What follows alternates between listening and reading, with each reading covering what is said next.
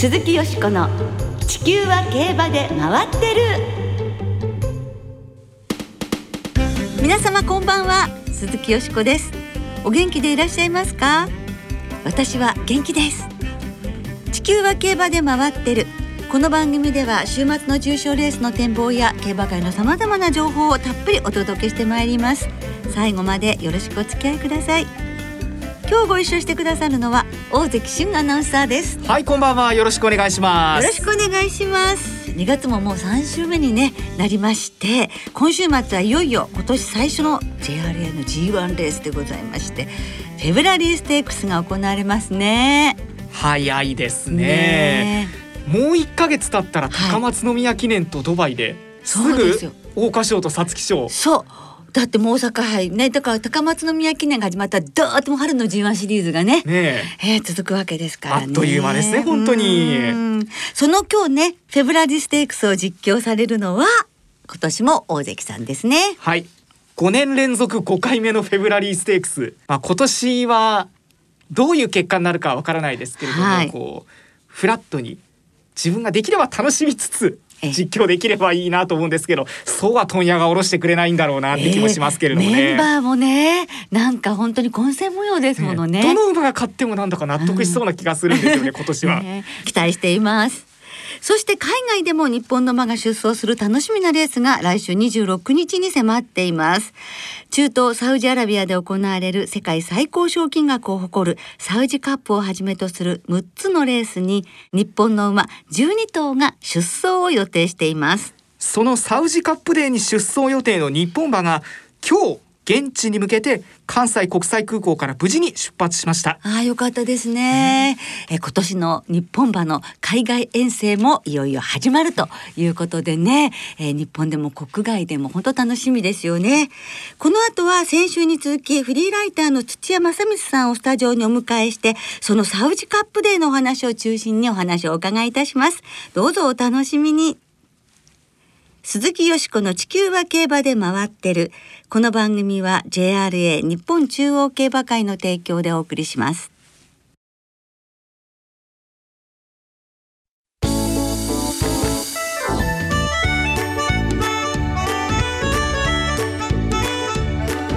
鈴木よしこの地球は競馬で回ってる。フリーライター土屋正光さんにお伺いする今年のサウジカップデー、えー、先週に続き今週もフリーライターの土屋正光さんをスタジオにお迎えしてお届けしてまいります。それではご登場いただきます。世界中の競馬場を精力的に取材されている土屋正光さんです。こんばんは。こんばんは。今週もよろしくお願いします。こちらこそどうぞよろしくお願いいたします。はい、早速ですが、はい、来週の土曜日に行われるサウジカップデーについてお伺いいたします。はい、あの2020年一昨年の話になりますけれども、サウジアラビアに入国するのが大変だったそうですね。そうです。ちょうどコロナの流行が始まった時期でして、えー、僕がサウジアラビアに入国するその日の朝5時にもう日本人その他あのマレーシアですとか、えー、あのインドネシアの人たちは入国させませんというお触れがサウジアラビアの政府から出まして、えー、その朝僕は乗り継ぎのカイロにいたんですけれども、エジプトの、はい、乗ろうとしたら「お前は乗せられないよ」というふうに言われまして、しょうがないのでもともとサウジカップの後は1週間ドバイに滞在して、うん、ドバイのスーパーサタデーを取材しようと思っていましたので、えー、一旦ドバイに行ったんですね。はい、でそうしていったらサウジカップに後から向かうディアドラの、はい、えー、橋田調教師の奥様と、はい、ディアドラのオーナーのお孫さんがちょうど向かっているところだと。えー、でもしドバイで乗れなかったら土屋さんちょっとフォローしてあげてっていうふうに橋田調教師の息子さんから言われまして、ええ、でドバイで待ってたんです、はい、そしたら乗れましたという話を聞いたので、はい、じゃあ僕も行けるよねと、いうことで飛行機に乗せてもらえまして、ただサウジアラビアに着いたところでいや日本人入国禁止だよって言われて、まあそこでも2時間ぐらい交渉をいろいろした上でようやっと入国できたということがあったんですね。えー、もう着いた時には1日目の開催の1、2レース終わっちゃってたんですけれども。はい。サウジアラビアにはこれまで何回ぐらいいらしてるんですか？はい、一昨年のそのサウジカップが初めて行きまして、去年。行って今年が3回目になりますはいその3回目ですけど、はい、まあ、去年一昨年で変化みたいのはあるんですか？まあ、何より去年の10月のパリ会議でサウジアラビアがパート2国になりましたので、えー、サウジカップが国際 G1 になりましてその他のアンダーカードも国際 G3 ということで今年からという、ね、今年からですね、はい、はい、そういったところのあの分かりやすい変化もあったとは思います。はい、去年はサウジダービーをピンクカメハメハ、はい、リアドダートスプリントをコパノキッキングが制しました、はい、どんな馬がサウジアラビアの競馬に合っているんでしょう？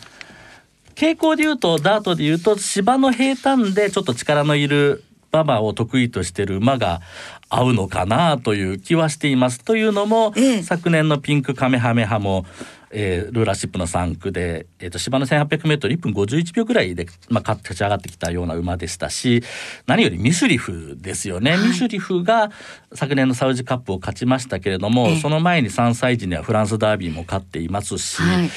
一昨年はマキシマムセキュリティとかやっぱり強い競馬をしましたのでアメリカの一戦級があのまとめてきた時にどういう競馬になるかなっていうところはあります。はあ、で今年は6つのレースに日本馬が出走を予定しています。はい、まずテオケインズとマルシュロレーヌが出走を予定しているのが、はい、ダート1800メートルの今年から G1 になりました、はい、サウジカップ、で連覇のかかるミシュリフがここはどうですか？そうですね。ミシュリフの去年の今頃っていうのは5世電球車の中でも若干1.5軍ぐらいの扱いだったのでどんどんどんどん使ってしまおうっていうスタンスだったと思うんですよ。はい、ところが去年1年間でだいぶ活躍しましたので1軍扱いになって大事に扱われてる馬だと思うんですね。えー、なので一発目ここからドーンと走れるかなどうかなそれから今年はアメリカ強い馬が、はいマンダルーンですとか、えー、ミッドナイトバーボンあたりも行きますしそれからヨーロッパからは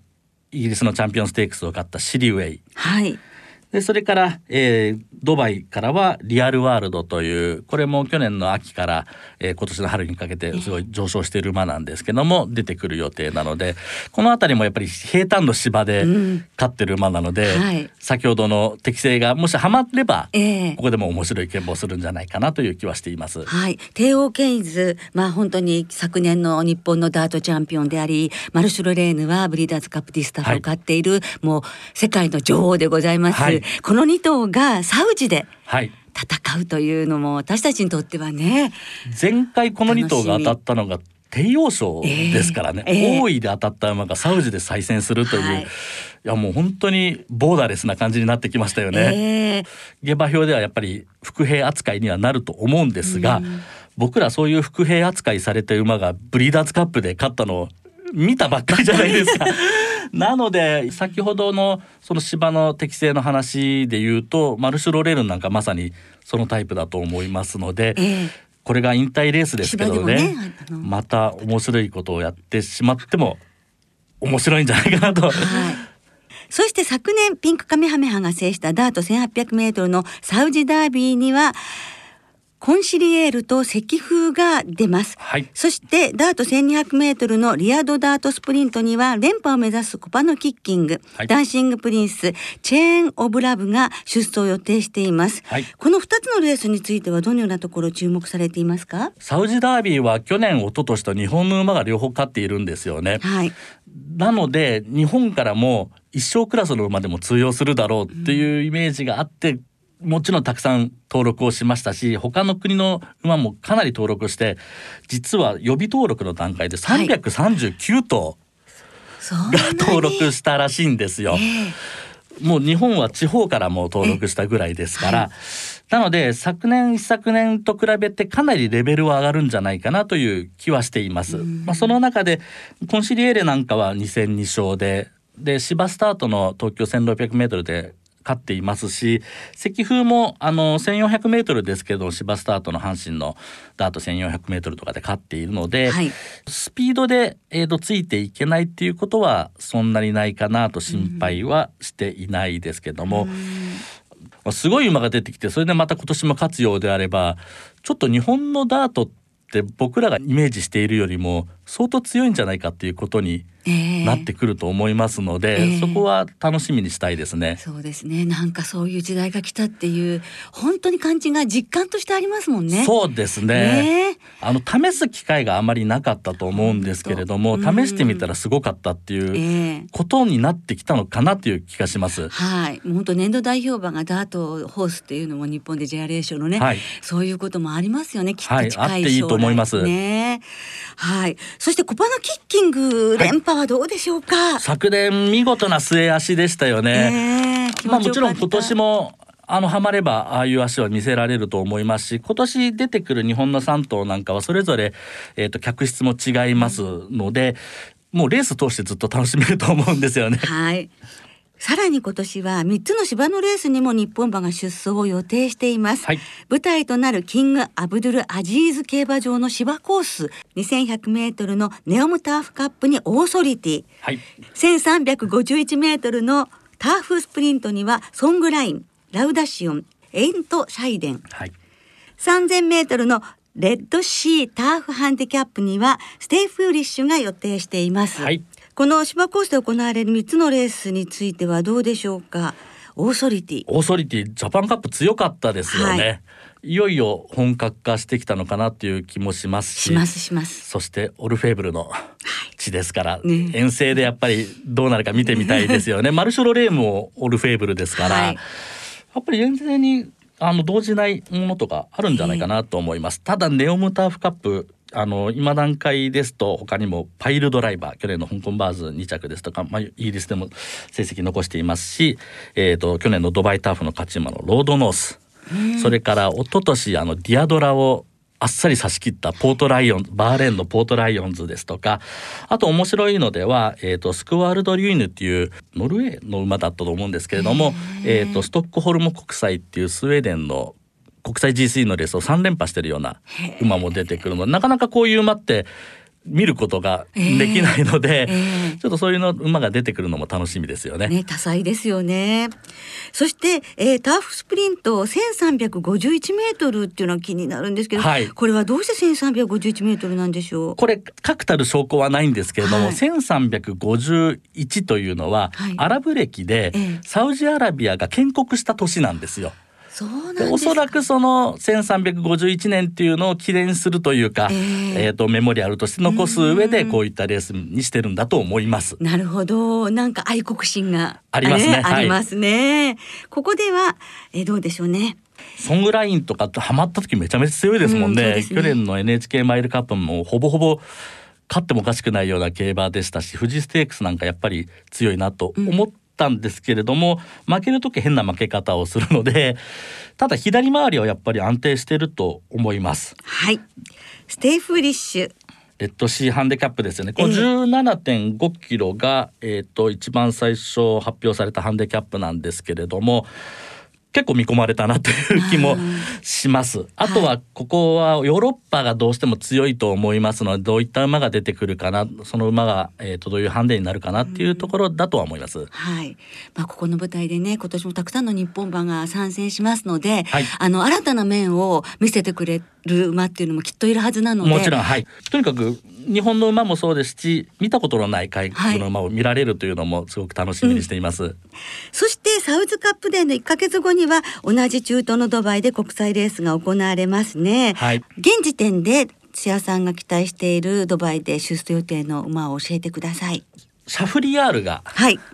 ドバイシーマクラシックに行くんですけれども、ええ、まだ日本のダービー馬ってドバイで勝ったことがないです、ね、ないですよね、ね、なのでそのあたりちょっと期待したいなと思います。えー、昨年はブリーダーズカップを初めて制するなど世界で日本馬が大活躍いたしましたよね、はい、今年の日本馬の海外遠征についてはどんな期待をお持ちですか？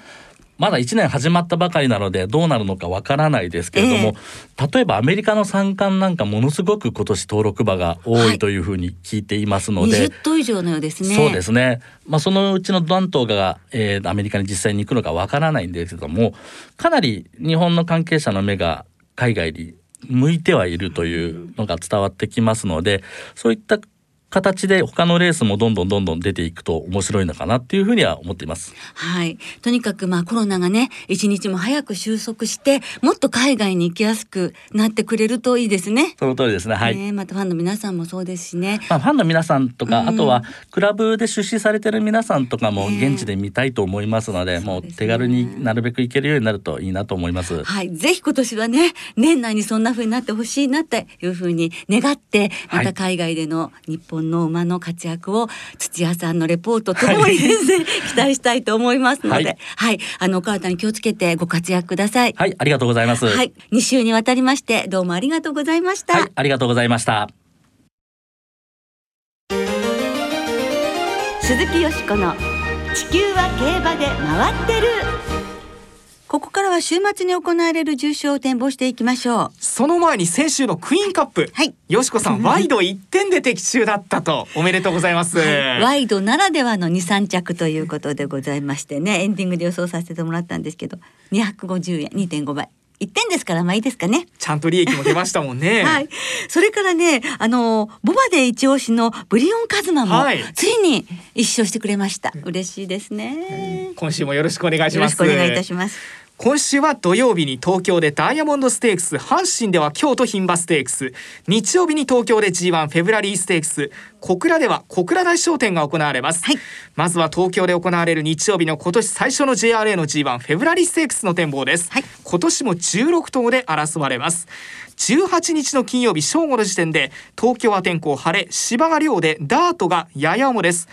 日曜日の東京曇り時々雨の予報土曜の夜から冷たい雨になるという予報も出ています。はいね。できればいい天気でというところであるんですけど、ね、フェブラリーステークスはここ10年で4歳が4勝5歳が3勝6歳が3勝7歳を超えると2着はあるんだけど1着馬が出ていないと世代別だとこんな傾向もあるようですね。はい今年はちょっと混戦ムードかもしれませんが、よしこさんいかがですか？やはりね、育ちが出走してきますので、うん、チャンピオンズカップはねあの初めての経験でいろんなことが初めてだったわけですけれども今回は前走でやっぱり学んだこともある学習したこともあると思うんですよね。それから前走はあのダート界の猛者たちに混じりましてね、はい、雰囲気の違いにちょっと心乱れるところもあったかもしれないし夏に札幌記念に勝ってそしてその夏の間に長い休養を取ることができなかったために目に見えない疲れがあったかもと考えまして、えー、黒船3区も決闘的にもダートはいいはずですからもう一回ここで期待してみたいですね。そしてあのお父さんの黒船と娘とであの JRA の芝ダート G1 制覇という二刀流を達成してほしいと願っております。はい、はい、でソダシからですね牝馬牝馬で1番のテオレーマ、はい、4番アルクトス、はい、6番カフェファラオ10番スワーバーラミス12番のミューチャリー。この5頭に馬連で流します。はい。尾関さんは？私はですねあの去年は確かエアスピネルと、はい、一昨年はケイティ・ブレイブと言っていたような気がするんですけれども、今年は4番のアルクトスかなっていう気がするんですよね。あのここ2年フェブラリーステークスで結果が出てないんですけど今回間隔をじっくり空けて南部杯から直行ですし今年の場合はそのお天気の影響でちょっと湿ったダートになりそうなのもいいんじゃないかなと、うん、あの湿ったダート得意な馬ですし南部杯を日本レコードで勝てるぐらいの馬ですから、はい、今年はチャンスがもっとあってもいいんじゃないかなというところで注目手見で歩くとすとあと10番のスワバラミスよしこさんも挙げられてましたが、はい、東海ステークスも強かったですし、えー、松田大作騎手がこうずっと乗ってきてね付きっきりでやってきた馬ですから、はい、G1 でどういう走りしてくれるかっていうのが非常に楽しみなので、注目としてはこの2頭かなと。人馬の G1 制覇っていうねね。ねでもアルクトスはねあのこのジョッキー調教師馬主さんのこのチームを応援されてシルクロードステークスのシャインガーネットあそうなんですね。大関さんね 数勝馬で、ね、本当に着に来て本当に馬券かれましたね。はい。じゃあこちらその本家をもと歩くとす。はい。で、ね、ちょっと見てみようかなと思います。はい、さあ続いては阪神で土曜日に行われます。牝馬による芝の 1400m の G3 京都牝馬ステークスを展望していきましょう。この後の高松宮記念あるいはビクトリアマイルにつながっていくようなレースですけれどもね。今年は18頭が揃いました、はい、18日の金曜日正午の段階で阪神は天候晴れ。芝もダートも良です。こちらははい、よしこさんどうしましょうか？はい、私はね一枠二番のスカイグルーブですね。はい。あのこの馬が三歳の時の一押しの馬でございましたから、はい、お父さんの方にシーザリオがいて、お母さんの方にアグルムがいるという、はい、ね、えー、この決闘ですね。スカイグルーブ。いやぜひ重賞制覇してほしいと思います。うん、えー、2番から、えー、4番のプールビル、それからロータスランド、シゲルピンクルビー、タンタラス、そしてドナウデルタの5頭に流します。マレンです。はい。大関さんは？私はアクアミラビリス。はい。これ母アクアリングでクイーンズリングの下に当たる鉄鋼で追いかけてるんですけれども、はい中京の1400メートルレコード勝ちしたようにやっぱり1006と1004だったら1400の方がいいのかなというところでこの馬プラス母ドナウブルーのドナウデルタも気になりますし、はいはい、大外枠ですけどあのビップウィンク横山典弘騎手というところでも怖いですよね気になるので、えー、3頭とも気になってきたので。八枠から枠連。はい。何か一頭来てくれればいいなという観点でちょっと狙ってみようかなと思います。はい。それではリスターの皆さんからいただいた予想もご紹介しましょう。お願いします。ストームバードさんです。フェブラリーステークスは一番人気はソラシになるんでしょうか？明け4歳が強いですがダートだったらコバの方が強い気がします、スワーブアラミスで久々に G1 に乗る松田大作騎手このコンビから買うつもりですと、はい三宮の独身貴族さん。明日19日の土曜日今年初の現地参戦阪神競馬場に行ってきます。よかったですね。フェブラリーステークスはそうだし小倉大商店アリーボと。ワールドエスさんフェブラリーステークス去年の1、2着ワンツー終わってみたらと。大チャンスはホーさんフェブラリーステークスエアスピネルテオレーマから3連複離島軸流しそして先週要去ったタイムパラドックスとこれもサンライズドバモと、ゾータンさんフェブラリーステークスはアルクトスカフェファラオテオレーマ。京都牝馬ステークス藤沢厩舎のサンクティウェールによしこさんの大好きなダイナカールケットからスカイグルーブに注目と。はい。ポカポカ湯たんぽさんフェブラリーステークスソダシ。京都牝馬ステークスはルメール騎手のスカイグルーブ、はい、今年重賞未勝利のルメール騎手。これも珍しい、えー、そうなんだと思ったんですが、えー、通年免許を取得した次の年からずっと毎年フェブラリーステークスの前には重賞を勝っていますと。そうですよね。で今年はとにかくね、あの今までここまで重賞制覇がないんですよね。一番人気の。そう不思議なぐらいね勝ってないんですよね。えー、はいそういうのもありますよね。どこで止まるかっていうことですけどもね。はい、浜の旗坊さん。フェブラリーステークス。この条件で負けていない。カフェファラオを軸にアルクトスインティエアスピネルソリストサンダーレッドルゼルの3連複ボックスでといっぱいいただいてます。はい皆さんどうもありがとうございます。いつもね時間のところで全てご紹介できなくて本当に申し訳ございません。ありがとうございますなおこの番組は金曜日のお昼過ぎに収録しています。その後発表された出走取り消し機種変更などについては JRA のウェブサイトなどでご確認ください。また重症予想は番組のウェブサイトのメール送信フォームから金曜日の正午までに送ってください。はいよろしくお願いいたします。来週は中山記念阪急杯の展望を中心にお届けいたします。お聞きの皆さんの予想もぜひ教えてくださいね。そして今月いっぱいで引退される7人の調教師の皆さんの特集をお送りいたしますので皆さんの思い出などもどうぞお寄せください。たくさんのメールお待ちしております。